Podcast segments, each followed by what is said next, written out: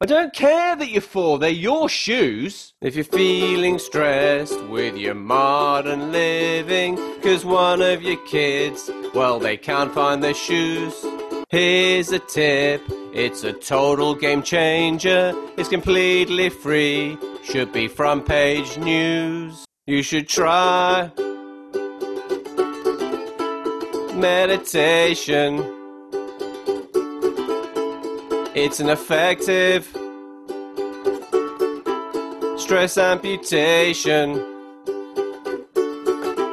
It is. Hi there, my name's James, and thank you so much for checking out my podcast, Dad Mind Matters, helping men to safely navigate family life without losing their minds. In this episode, I talk to CEO and the author of the great book, There's Coffee in the Fridge, James Francis. He's going to tell me not only how meditation has dramatically improved his mental health, but also how it can help yours. My name is James Francis. I wrote a book uh, that was published recently called uh, There's Coffee in the Fridge A One Man's Journey Through Anxiety and Depression.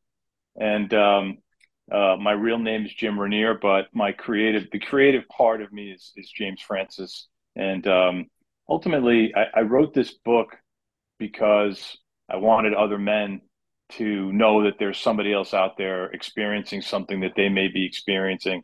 Um, and it's okay to talk about it and it's okay to be vulnerable. And as a, as a business owner, an entrepreneur, um, a, a husband, a dad, you know, all of those things sort of come into my work and my journey uh, toward, you know, successfully healing some pretty deep uh, traumatic wounds.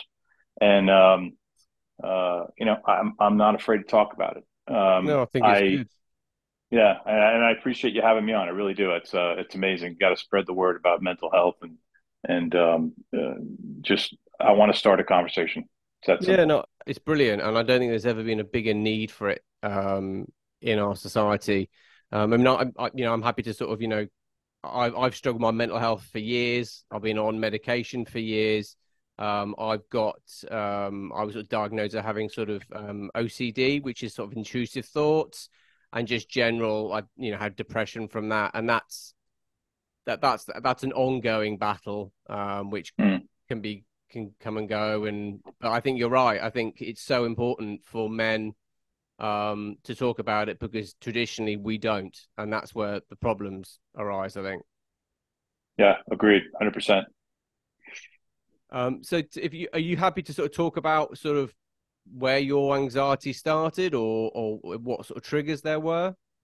Sure. I, I think what what I will do is start with um, what there was sort of a flashpoint for me in May of 2005. Um, I pretty much was living the American dream, right? I had everything you could ever want: uh, big house, beautiful wife, three wonderful children, two dogs, brand new cars. I ran a company. I was the CEO of a company. Um, I had everything from the outside, um, and I was absolutely miserable and just completely unhappy. And so um, I woke up in a hospital after a suicide attempt, and that's where my journey to healing started. Um, essentially, uh, that was the flashpoint that pushed me down the path of really starting to learn who I was, uh, the the derivation or the the starting point for my depression um, and, and, my anxiety. And, and I really wanted to identify that. You know, I wanted to understand like what the hell is causing this unhappiness. And, and that's where that, that started. So I spent some time in the hospital, got myself into a stable and, and safe place, came out of the hospital, and essentially my wife said, listen, um, I don't know where we're going to go here. I don't know where this journey is going to take us, but let's try to figure this out together. And, you know, uh, we'll try to learn as much as we can about this process. And essentially, I agreed. And so, uh, growing up, I was an athlete. I was a college athlete. I was actually uh, an All American uh, lacrosse player. And, you know, that requires a tremendous amount of commitment and discipline. And so I use that same discipline, uh, which is the same discipline I use to run my companies, right? And to run my business, to learn about my mental health and to really understand who I am and, and what I'm about and why all this shit happened. And um, I was able to identify some pretty aggressive childhood trauma. But the way that I talk about it with people is that I, I don't care if you've been uh, sexually molested or beaten or hit once, right? That's all an energy. That energy continues inside of you until it's reckoned with. And so it's not really a matter of levels of pain or trauma. It really is just identifying that one thing and trying to understand how to release it. And so that's what I did. Um, I've spent about four years following my hospitalization, really going to school on who I am and and connecting with myself. And um, uh, that's where that's why this book became such an important catharsis for me. It really was a culmination of uh, journaling, therapy, uh, multiple um, modalities of therapy, sort of all on paper in one spot. And then I started to talk about it. I was invited to talk to a group of people here. I live in Connecticut uh, in the US. I was invited to talk to a group of people here, basically business executives, people that, that are just like me, uh, and, and mostly middle aged men. And I told my story, and several people came up to me afterward and said, You need to write this book. Uh, and so that's kind of how it started. Yeah, that's amazing. I think, and I applaud you for having the courage to a confront it and deal with it, but also um, you never know. I mean, for so many people, you might well be the light at the end of the tunnel. You don't know who your book might connect with, and I think that's mm. why it's so important to. And I totally agree with you. I think a lot of a lot of anxiety and depression comes out un, from unresolved trauma as a child, whatever that is, whether that's something that's happened at home or at school or just and I think it's not it's not if it comes out, it's gonna come out. It's when it comes mm. out, and it's how yeah, you yeah. you either it can either it can either change your life and it can be a complete epiphany and make you much happier. So you you play a much sex you know stronger second half of your life. Um, but it's it's hard. You got and some people don't want to face those demons. Um, so I applaud you because that's it's. I mean, I think it it's a, it's one thing to admit it to yourself and maybe talk to a counselor or a therapist. It's a whole different level to put it down on paper. Yeah, agreed. And so for me, you know, I, I spent that time learning and then I had to go back to work, right? Everything's a choice and I didn't have to go back to work, but we sat down, we were out of money and, and we were like, well, what do you want to do? Do you want to move? Do you want to go, you know, downsize our lives and fit? Well, you know, obviously as long as we're together, it's all good. But um, ultimately I chose to, can go back sort of into the business that I was in, a little bit different area, more focus on well-being and and um, helping people with healthy behaviors. Um, I, I, spend a lot of time in the corporate insurance world, and um, uh, what I started to do was bring what I've learned into the boardroom, essentially. Um, so I'm I'm the I was the CEO of a, a couple of companies. I'm currently the COO of a company, and so I bring my, my, the way that I live into the boardroom. And I started to do that about 12 years ago, teaching people how to meditate, essentially, small groups, one on one, whatever. And it amazed me how many people were just thirsting for this stuff, right? Yeah. They, they, they've, they read about it, they, they, they've heard about it, they know somebody who does it. And, and so I started to bring this into work and I started to tell some of the stories that I've uh, reflected on in my book. And I, I started people started to open up and started to become vulnerable. And you know, it's the workplace. You can't get too touchy feely, but as long as people know that there's a, a there's space for it, right? It's amazing how quickly people opened up, and I saw the need, the dramatic need.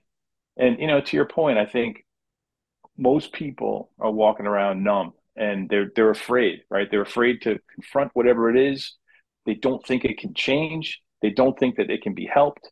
And um, once they you start to have sort of that interaction and to break it down and to show people how really easy it is, it's not simple, but it is easy, right? Um, then they start to gravitate to, holy shit, yeah, I, I could live a different existence. This is pretty amazing.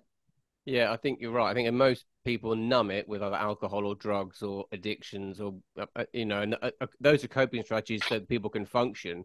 But I think because uh, I meditate as well, and I think it's really hard when you start just to sit and be with yourself for five minutes. You yeah, know, I yeah. find that, and it's less so now because it's something I've obviously practiced. But the first five minutes, I've got a brain that's just like, "What are you doing? You've got work to do. Get up. You're just." It's like it's being a parent makes me, and it's like having a toddler who just will not. They're relentless with whatever mm. it is they want you to do. That it's it's it's your mind can be like that, and it's actually yeah. Unbel- it's a game changer. I think meditation. Once you actually once it's like I was um it's like those snow cones you get, and your mind's like that. It's like a shaken snow cone, and then after a couple of minutes, it all settles, and that that peace is something that I would say 99% of the world doesn't know exists. Yeah, yeah, I agree. I I, I call that teaching uh, teaching your ego that it's not the CEO, right? The minute yeah. you wake up, your your mind's a computer and it's it's off to work, right? It does what it needs to do, and and meditation for me teaches my mind and my ego that it's not the CEO. I'm the CEO. I'm in charge. There's a place for you, but uh, your job is this, right? And so meditation allows me to calm that down and really be um, specific about how I want the brain to function in that short period of time, right? Sometimes during the day, it's just going crazy, but uh, but for the most part, when I need to calm myself down, I can do that. I can get right to my breath and and just sort of quiet things down. I call it slowing down for speeding up, right? Because if you meditate, you can be more creative, more collaborative, more interactive, all the things that come out of that. But if you're not if you're not able to calm yourself and get into a place where you know you know that you're in control then that's when the white noise continues to just fly and fly around the head well the, i mean the fact that you speak of an ego and that actually you're you, it's like it's like a it's like a distance from you your your higher self knows the ego mm. i i yeah. started um, training brazilian jiu-jitsu about six years ago and that is a very very good conf- confrontation mm. with your ego because you can either handle being rubbish at I mean, yeah. I remember literally my first trial class, and I did it two weeks after my 40th birthday. Um, and I'd played a lot of rugby. I'd done judo growing up. I'd run marathons. I'd done more swimming. And I, th- I literally got paired up with this, I'd say 15 year old girl. And I was like, I don't want to roll with her. I'm going to hurt her. She absolutely battered me. and I just, after the first two rolls, I'm like, okay, I'm taking it seriously now. And even using everything I had, I was I was helpless. It was it was like me rolling with my like five year old son. And I just thought, I've got to learn this. This is amazing. Wow. And that is a real one of the black belts after who I think had seen probably lots of people in my position on the trial class go, look, you're on a very steep trajectory. You know, the first thing you learn is that you know nothing. You either mm. you're either excited by that, and if you're excited by that, you're going down a, a path that's that's so much more than you think it is. Some people can't handle that. Some guys will come into the gym with this idea of who they are, and they cannot be it can't be handled being submitted by someone who's physically smaller or weaker in their perception. So, mm-hmm. yeah, I think, and you're right. Meditation is a very good way of distancing yourself, your higher self, with your ego. Um, but it takes work, and a lot of people don't want to do the work. Yeah, and I think I think mental health, just in general, takes a lot of work, right? And if you think about jujitsu and the subtleties, right, that you start to learn as you get more advanced. That's the same thing in therapy, right? You get those subtle actions that might have a huge a seismic shift in in the way you look at something. But in order to get there, you got to start and you got to start to break down the walls and get deeper and deeper and deeper. And sometimes, you know, it can take months and sometimes it can take a couple hours. Uh, but that work has to has to be done. And I, and so for me, I approach that work as an athlete. And to your point of of you know what you said, second half of life can can you can start to live your best self, and it's very true. Then I started to look at my children. Right, I have three kids. At the time of my suicide attempt, they were um, 12, 10, and six, and I had this opportunity once I started to get connected with myself, right, and forgive myself for all the stuff that I had done and, and the fact that I tried to take myself off the planet um, I said, I'm going to end this cycle. You know, I, I want to teach my children how to communicate their feelings, how to connect with their emotions and do the things that I'm doing. And so that's where the, the work continues. So now I know, yeah, the second half of my life is going to be phenomenal, but now they've got their entire lives in front of them. Right. And so that as a parent was something that was really important to me. Yeah, I I mean, yeah, because what you're doing is you're saving your own life, but you're also saving the life of your children because there's a strong chance. My my father struggled with his mental health. I struggled mm. with mine. I, I have three children who all I can see may well have similar issues. And if you can teach them coping strategies now and they say, look, in the same way that you you keep fit, your body fit, you need to keep your mind fit. You need to learn some strategies. Yeah. Then, um, yeah, I, it's brilliant. Could you? And I hope I'm not I'm not trying to pry or anything, but did, were there were there any triggers leading up to your suicide attempt? Was there anything, or do you think it was just a culmination of building of pressure in your life, or? Well, in on the day that I decided to kill myself, um, yeah, there was some financial pressures. I, had, I was running a company that I owned, and and we were growing, but there was a lot of financial pressure to continue that. And um, I had my brother-in-law was one of my partners. I worked with three. I had four employees that uh, were all people that had worked for, with me for years at other companies, and now this was my company, right? Yeah. So the, the financial pressure of that just built and built over time, and um, I just, I, you know, that if I had to point to one trigger, that would probably be it.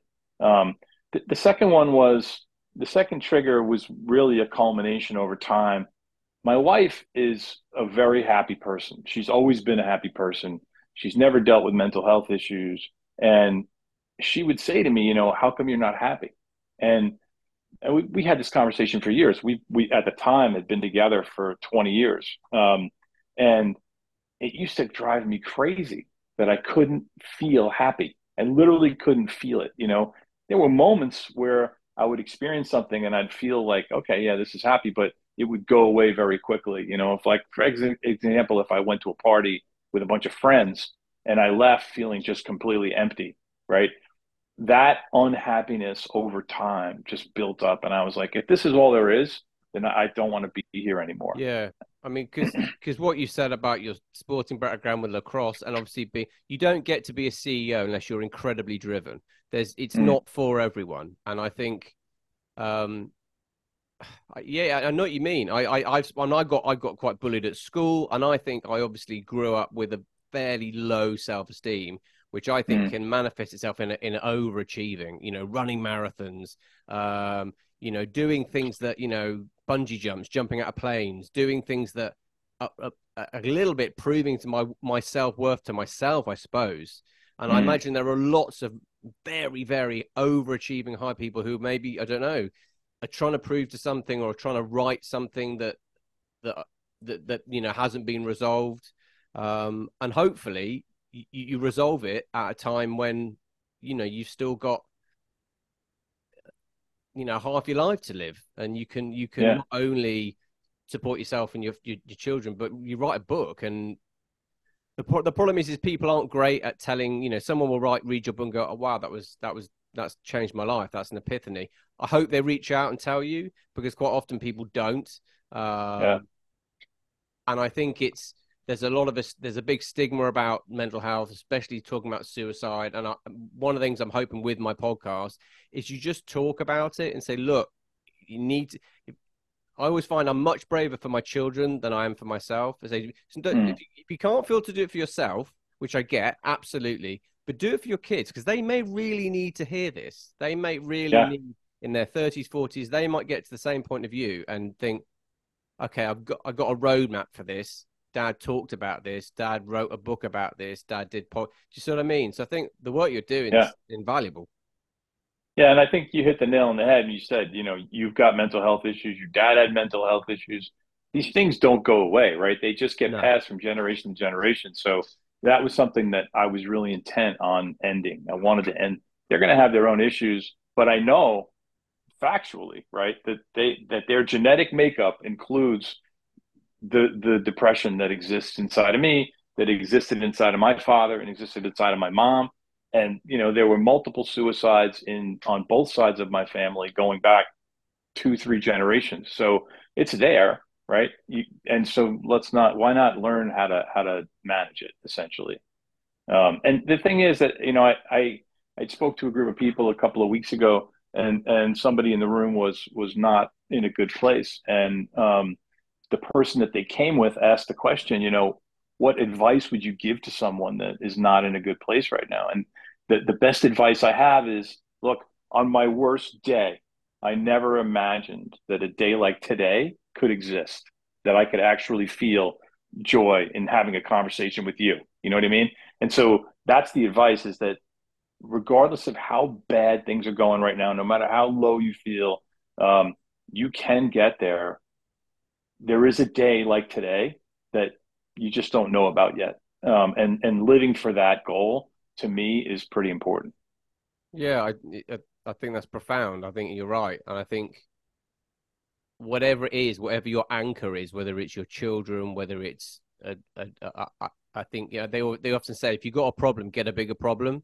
That's you know yeah. that's a very good way of, you know, it's it's why I do it's why I do this the podcast because it's a way of cathartically feeling like okay, I'm I'm using this nervous energy that I have to hopefully a to help myself, but also maybe reach someone, you know, and it's yeah, I think it's um I, it, it just has to be an ongoing uh, conversation, and it has to be, and it isn't yet. It isn't. It's still a massive stigma for men to say, "I'm suffering, I'm struggling, I'm," you know, I, it, we're not there. And I think there's there's a narrative where I think women go, oh, "Well, I want a sensitive man." I go, "Do you?" I I I, I get it. I get that. I think, yeah. but actually, it's still in our society not deemed an attractive trait. I I would probably more likely talk and share my problems with my male friends than I would with my wife, just because I, I, I, I don't know. I think it's you, as a man, your role is I've got to provide. I've got to get up and do this. Right. Um, right. And I imagine I'm not surprised that your level of stress, certainly if you're feeling like actually I'm the buck stops at me. I'm I'm the head guy. If this doesn't work, it's not just my salary or my family; it's other people's. That's a lot of pressure to to carry on on one set of shoulders. Yeah, it is, and and I, I, I do it willingly now, but um, you know there are other factors, right? You you've got to. I mean, you you know this. You're an athlete. There are other things that you need to do if you want to if you want to live at a peak level, right? You've got to get the right amount of sleep. You've got to drink the right amount of water. You've got to eat the right amount of food. During that period, probably five months prior to um, to my attempted suicide, I was not taking good care of myself, and when my anxiety gets gets really bad, I know that I have got to shut down, right? I've got to get 8 hours of sleep and I've got to be calm as long as much as I can through the day and drink a lot of water and you know all the things that that I identified for myself that are really on my roadmap to to being healthy. Um, and I wasn't doing that. Uh, the other thing is I I had a surgery. Um, I had had a torn rotator cuff and I had rotator cuff surgery in January. So that that event happened in May, four months before I had had this surgery, and so I was pretty physically debilitated. Right, I was not exercising. So, and for me, exercise is like one of the key things in order for me to balance my life. So that combination of not taking care of myself, that financial pressure, and not exercising was just a recipe for disaster. Yeah, I think something you said earlier in the in, in our conversation, it, it's it is simple. It's just not easy. We all know what we need yeah. to do, yeah. and the difference between if I have a glass of wine or a beer, I'm having a great. It's, it's good. I know tomorrow there's a, there's a bill to pay for that. I know yeah, that I will be anxiety will be up, my intrusive thoughts will be up, I'll be self doubting. It's difficult because actually, if you if you live in this world and you've got to provide and you've got kids, sometimes you need a beer or a glass of wine at the end of the day. Absolutely, and, it's and actually but I think it's it's you're right. It's it's eight hours sleep. It's I don't I you know, and it's it's not not drinking coffee past two o'clock or four o'clock. You know, at, you know, not being on my phone an hour before I go to bed. Because if I do, my brain's not going to turn off. I've probably got. We're probably yeah. very similar men. I've got a brain that I, it needs no encouragement to to not, you know, be running yeah. like a motor. So you kind yeah. of have to do that stuff. Cold cold water therapy, meditation you know, yeah. and you kind of have to. I think you've got to look at it like a job. Yeah, um, yeah, yeah. I think I think the other thing is I, will give you a quick observation. I've had a crazy couple of weeks, um, and I, I, was in Los Angeles. I flew to Los. I live in Connecticut. I flew to Los Angeles last week. This on Thursday and Friday. It was a quick turnaround. Monday, I flew to Puerto Rico for a meeting with uh, some insurance folks that I work with, and I'm at the the at John F. Kennedy Airport in New York, right? Uh, for a 12:30 flight Well, long story short, the flight didn't take off until about 6 p.m. It was mayhem in the terminal. I mean, people were going crazy. They were yelling at the, the ticket agents, screaming at each other. It was a, it was just a, a crazy uh, situation. Because of what I've lived through, I, I can observe this now and really see how people completely lose control. And the bottom line is, we don't have control over anything, right? You only have control over your own reaction to stuff, which everybody says. Um, but watching people lose control over something that they think they actually have control over is a really interesting experiment. And so I just take a step back and I'm like, you know what, this sucks. I don't want to be sitting in this terminal for five hours, but I also don't want to get on a plane that's going to fall out of the sky, right? Yeah. So I'm just going to relax and do some other things and stretch and whatever, um, and eventually you get there. But but watching that anxiety build up and that energy start to explode inside of this population of 250 people is is shocking to me. Well, it's just as you said, it's a very, very good snapshot at society of people who have done some work and have said, because mm. actually, I think, as you said, all those people getting angry are being led by their ego. Like, I should be, mm-hmm. I should be doing, I should get what I want. Should you? You know, the yeah. fact that you can distance, say, it is what it is. I can't control it. Yeah. Getting cross is not going to help, so I'm going to speed it up. The fact that you've actually done that work and there is a dip when you talk about yourself, there is a difference between your ego and your higher self. Mm. That's mm. it can only mean I think that the, re- the, the you know the, the rest of your life is going to be uh, you've got an awareness that most people don't have, but yeah. you had to do some work and probably go through some really traumatic experiences to do that. Yeah, for sure. And and the, the message that I give people is just start simply. Just it's just do something simple. You don't you don't have to do everything, right? There's a couple of things that you can start right away. One of those is meditation, and, and I teach people how to meditate using music so that it's really simple for them to get into it. 30 seconds, a minute, minute and a half. Um, uh, you know, start drinking a lot of water, get regular sleep. I mean, there's a list of things that I basically preach um, to a certain extent but you don't have to do them all. I have 10 things that I try to keep consciously aware of for myself. Um, but you could just do two, right? Just start simply, at, at, least just start and start to become aware of some of the way the changes that occur as a result of that. Yeah. And I, I think it, it is the starting that's the tough thing because a lot of people, and yeah. I put myself as this, you'd be like, oh, no, no, I'm all right. I, I, I'm just someone that drinks coffee till, well, that's why there's a problem. You know, no, no, I'm fine. I just, mm. I'm someone that does that. Go, well, your ego's talking. Your ego, and this yeah. isn't working for you. So, whatever narrative you're telling yourself, yeah. The anxiety and those intrusive thoughts are coming from something that you are doing that is actually not serving you. Um, yeah. And the fact that you're not even prepared to try is actually your ego's in the steering wheel. If if you yeah. know there's a better option, that might mean that at the moment, you know, okay, well, I have to sort of do some work or I don't get the instant grat- gratification now, but it means that by by doing some work, my life's better. It's yeah, it's it's worth doing.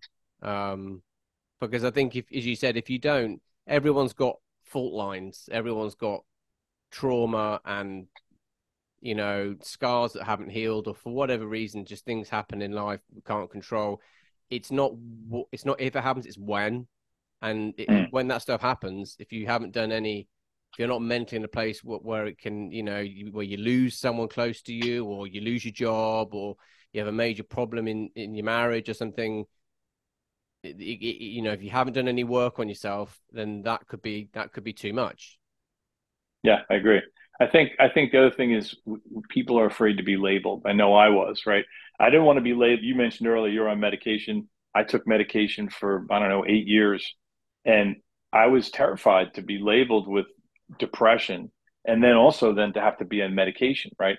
That I can't function in the world without having some sort of a crutch, and that's just in, an insane stigma that we all learn at a very young age, you know.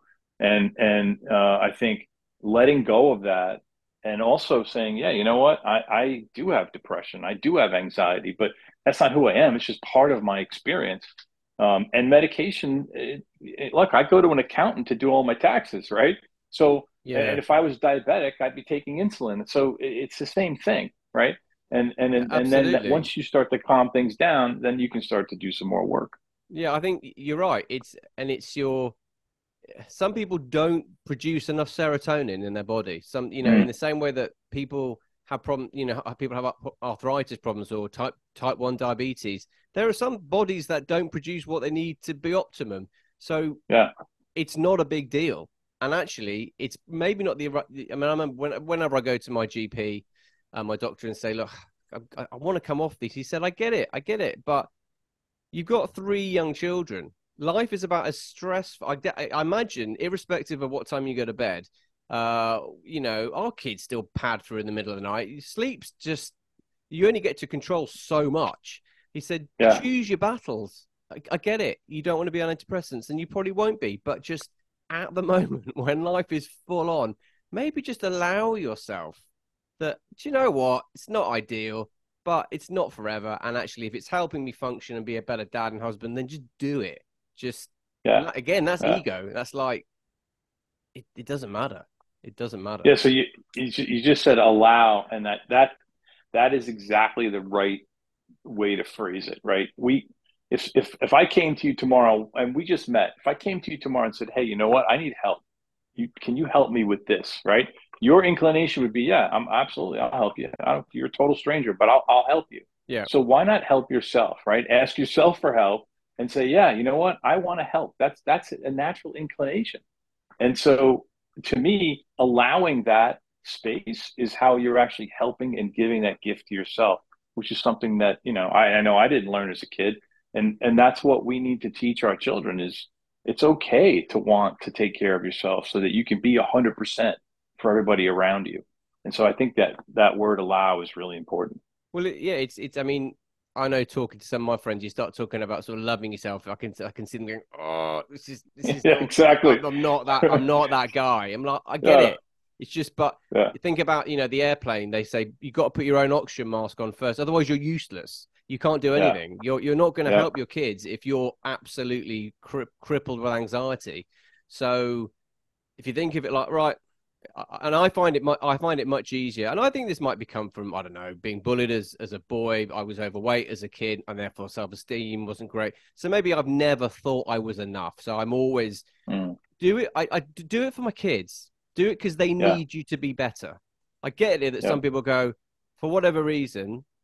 I, I, I don't I, I don't want to I don't I can't feel it feels hard to do it for myself. Fine, I get it, no problem. Do it for the kids. They need you to do it. Actually, that's really important. And and I think you'll be so much braver for your children. I think, and I I certainly yeah. find becoming a father gave me a drive and a courage and a bravery that I didn't have before. I'd do stuff that I'd you know, I'd go for jobs, I'd public speaking, all sorts of things. This I would never have thought of this before. Yeah. But if you have yeah. a actually i'm doing this because my son might really need to hear this conversation in 20 years time it's it's a really good shift i think certainly for men yeah, I agree. Uh, that's awesome. I, I think what you're doing is uh, is an incredible gift. I really do. It's it's it, we just need to start a conversation and keep talking about it. And men need to have their hands held as much as they don't want to. Um, they really do. And, it's not just for men, right? It's for the people that want to love them or do love them to to start to understand a little bit more about some of the barriers that exist um, that are real and, and imagined, and they are the real barriers. You know, I, I lived for for a long time just basically my head down, arms swinging. I'm going to achieve. I'm going to achieve. I'm going to achieve. But at the same time, not being willing to sit down and say, you know what, I'm scared. I'm scared shitless. I have no idea what to do next, and and that's okay. You know. well, it's a it's a very effective coping strategy because if you don't do that, then that could be something that could overcome you. I think. Um, yeah. Yeah. No. Well, likewise, like you know what you're doing as well. I really um, just before I forget because I think I've got five minutes left before the, the Zoom goes. Where can people find your book? Is it on Amazon? It is. It's on Amazon. It's it's again. It's there's coffee in the fridge. Uh, yeah, you can look it up on Amazon. I've got an Instagram page. There's coffee in the fridge. Facebook page, uh, same name. Um, we've got a TikTok and and an and a LinkedIn. Um, and just really quick before we go, I'll, I'll, tell you the, the, the meaning behind the title. Um, and so I was, I had gone to the hospital, came out of the hospital, did a bunch of work. A couple years later, I'm now back in in a sort of regular job, and getting ready to go on my first business trip. And I hadn't been on a trip in, in at least two and a half years. Um, and I had done a lot of traveling prior to that. And uh, so I was getting ready to go, and I was pretty pretty nervous and anxious about going back into the world, right? That that had I, I basically thought I had failed in. And um, I said to my wife, "Look, I'm I'm going to leave at four o'clock in the morning. I got to catch an early flight. Um, I made some coffee and I put it in the fridge, and I'm just going to grab that and I'm gonna I'm gonna go to the airport." So my wife sleeps pretty late, or at least she did at the time. Uh, you know, she would say she's a night owl. I'm not, but she, she would normally sleep till seven or eight in the morning. And uh, uh, I got up around four. I tiptoed around the, the bed. I kissed her on the cheek, and I said, "I'm I'm going to go." And she turned to me with this big smile, and she said, "There's coffee in the fridge." And nice. like that that connection, she was basically saying, "I'm with you. You're going to be fine." And so the the purpose yeah. of that for the book title for me is that like that one moment is just magical and those are the things that are, bring meaning to life it well it's a it's a lovely story and as you said i mean you you, you can have all the money in the world and all, all the status and all the money but you can't you can't create a genuine connection with another human being like that if you're lucky and you do the work you'll get that but mm. it's not something that can be attained unless you are prepared to be really vulnerable um, and I admire you for doing that. And I imagine I'm I'm sure you've met lots of conversations. Uh, hopefully, people have read your book or come and said and have told you how much it has helped, or just I don't know because it needs more of that. Because because kind of you you do recognize people, and you know usually if, if someone's fighting a similar battle, I admire people that do that because you have no idea what they're going through. You have no idea what courage it might have took to write that book, to to just stand up and say, look, this is what I'm dealing with. It takes courage. Um, and people will always follow courage. People are always inspired. Um, and the, the only way of doing it is you have to be brave first. You have to, you know, so fair play. I'm definitely going to read your book. Sounds great. Awesome, man. Thank you. I appreciate it. I really hope you got something from this podcast. And if you'd like to buy James's book, I'll put a link in the podcast description. On that note, I've also just written a book called First Time Dad that's now available on Amazon. It's a 42 week guide to pregnancy to support dads with their mental health and help them support their partners to the best of their ability. If you'd like a completely free digital copy of this book, please put your Gmail account in the comments section. If you'd like to join my mailing list and start receiving my Dad Mind Matters monthly newsletter, just put your email account in the comments section. Alternatively, you can email me at mydadmissions at gmail.com. I hope wherever you are in the world, you're okay. Dad Mind Matters, helping men safely navigate family life without losing their minds. Two podcasts every week on a Monday and a Thursday. My book, First Time Dad, a 42 week guide to pregnancy, is available in Kindle and paperback form on Amazon and an audiobook form on Audible. To sign up for my monthly newsletter, please visit my website www.dadmindmatters.com